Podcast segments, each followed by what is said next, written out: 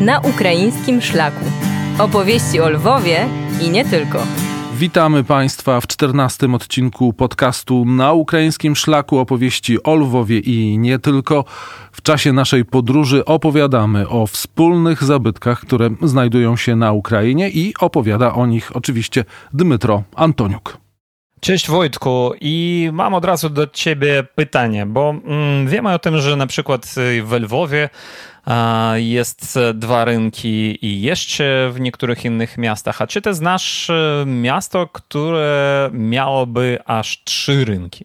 Tutaj akurat nie musiałem się do tego pytania e, przygotowywać, bo to pamiętam Kamieniec Podolski. To jest miasto, które posiada trzy rynki: ormiański, polski i ruski.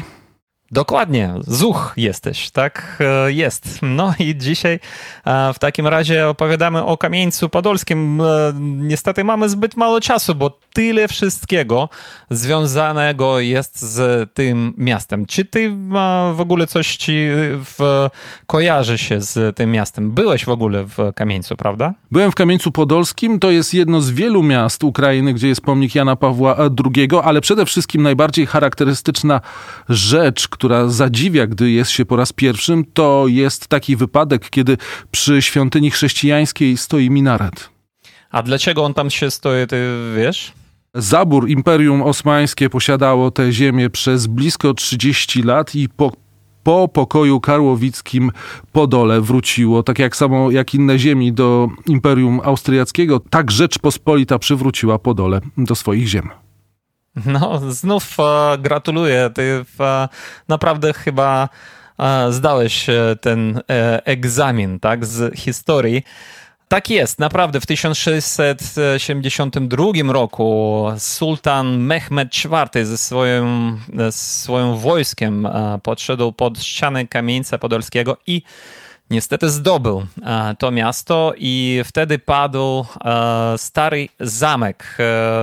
Według legendy zamek został wysadzony też w powietrze i być może przy tym e, zginął e, też e, bohater e, Sienkiewicza, czyli Michał Jerzy Wolodejowski. I e, akurat jest w Kamieńcu nawet pomnik e, Wolodejowskiemu, który stoi obok pomnika papieża Jana Pawła II przy katedrze rzymskokatolickiej świętych Piotra i Pawła. E, w ogóle stąd e, otwiera się niesamowita panorama, widok na stary zamek z starego kamieńca, bo zamek stary zamek i nowy zamek oddziela od starego miasta most, wielki, potężny, wysoki e, most kamienny, który też e, nazywają jeszcze tureckim mostem, bo e, jego budowali jednak nie Turcy, ale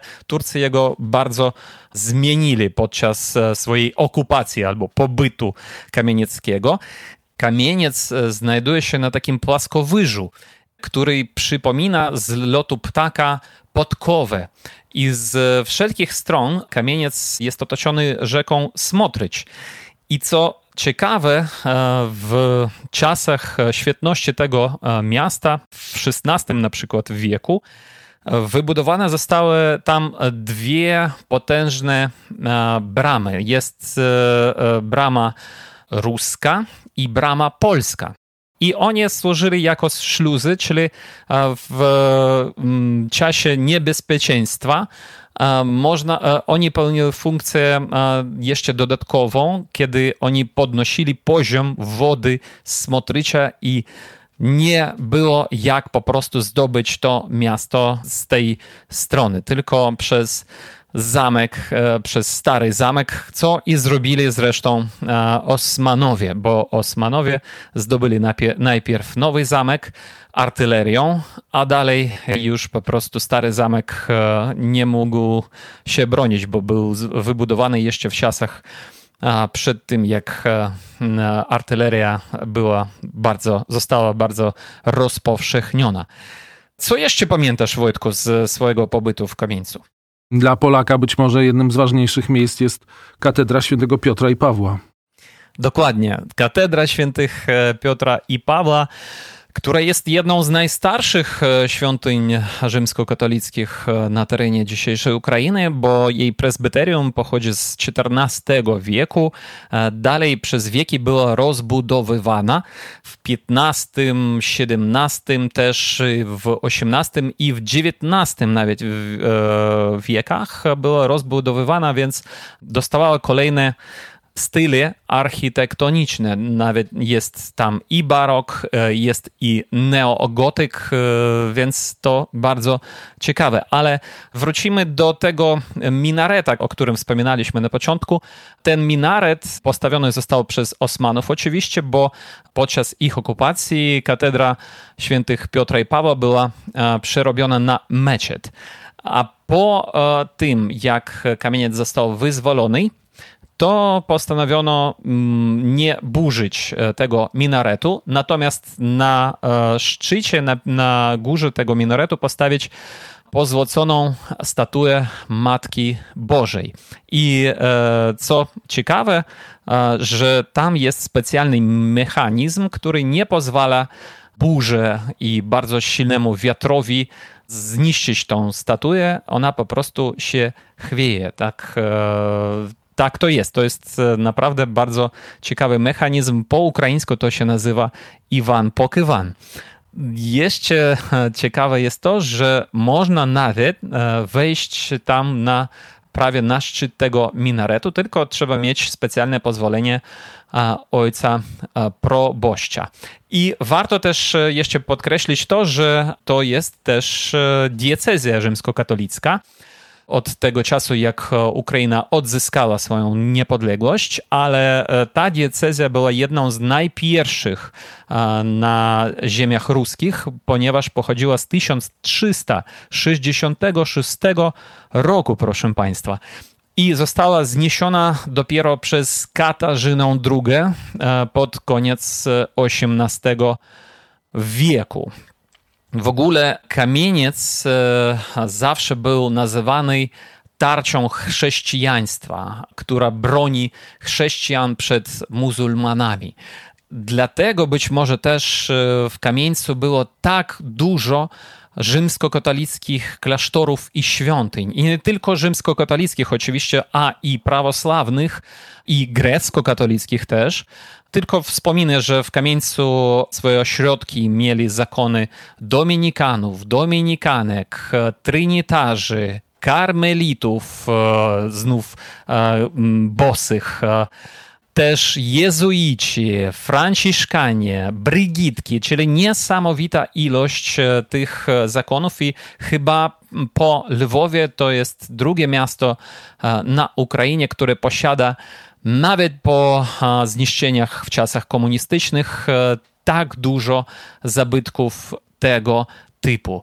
Wspomniałem o e, zakonie dominikanów i podominikański e, klasztor i kościół świętego Mikołaja zachowali się i można tam wejść i zobaczyć przepiękne malowidła, które teraz są pod konserwacją i e, prace konserwatorskie e, są e, przeprowadzone też z pomocą Instytuta Polonika. Także zachęcamy bardzo proszę do e, podominikańskiego e, kościołu świętego Mikołaja. Fundacji Potockich na e, elewacji tego kościoła jest, jest ich herb Pilawa oczywiście. I co ciekawe, że w tym kościele zachował się też turecki minbar. Minbar, czyli kazalnica po ukraińsku, a ambona po polsku. Ten minbar znajdował się najpierw e, w e, meczetu, który e, był w katedrze świętych Piotra i Pawła, a dalej został przeniesiony do świątyni świętego Mikołaja po dominikańskiej i na tym minbarze też są wybite daty powstań Polaków przeciwko Rosjanom. To jest bardzo ważne. W Kamieńcu e, naprawdę bardzo dużo wszystkiego się zachowało. E, też trzeba wspomnieć o przepięknym ratuszu, e, który znajduje się akurat na polskim rynku. Ten ratusz był niedawno też poddany remontowi. W tym ratuszu znajduje się dobra też restauracja. Przy ratuszu znajduje się też duża studnia, e, studnia ormiańska. E, teraz ona, e, no tam już nie da się wypić wody. W tej studni znajdują się stroje z epoki. Można zrobić sobie takie no, fajne zdjęcia. Na tym rynku też znajduje się przepiękny luk triumfu postawiony w 1781 roku, kiedy do kamieńca przyjeżdżał król ostatni król Rzeczypospolitej, Stanisław August Poniatowski. E, no i e, trzeba też powiedzieć, że e, zabytki kamieńca teraz chociaż powoli, ale odradzają się. I wspomnimy chociażby klasztor sióstr dominikanek, który kilka lat temu spłonął, a teraz już jest wyremontowany jest w posiedzeniu kurii rzymskokatolickiej, diecezji rzymskokatolickiej w Kamieńcu i znajduje się tam już e, muzeum poświęcony ofiarom reżimu stalinowskiego. To była czternasta opowieść o wspólnych zabytkach na Ukrainie z cyklu podcastów Radia Wnet, które powstały przy współpracy z Instytutem Polonika. Opowiadał Dmytro Antoniuk. Nie znamy dnia ani godziny w związku z rosyjską inwazją, gdy te zabytki mogą ulec zniszczeniu, a mówił Wojciech Jankowski. Podcast na ukraińskim szlaku, opowieści o Lwowie i nie tylko, powstał we współpracy z Instytutem Polonika, który prowadzi projekty o charakterze konserwatorskim, naukowo-badawczym, edukacyjnym i popularyzatorskim. Poznaj zasoby danych o polskim dziedzictwie za granicą. Odkryj bogactwo polskiej kultury na baza.polonika.pl.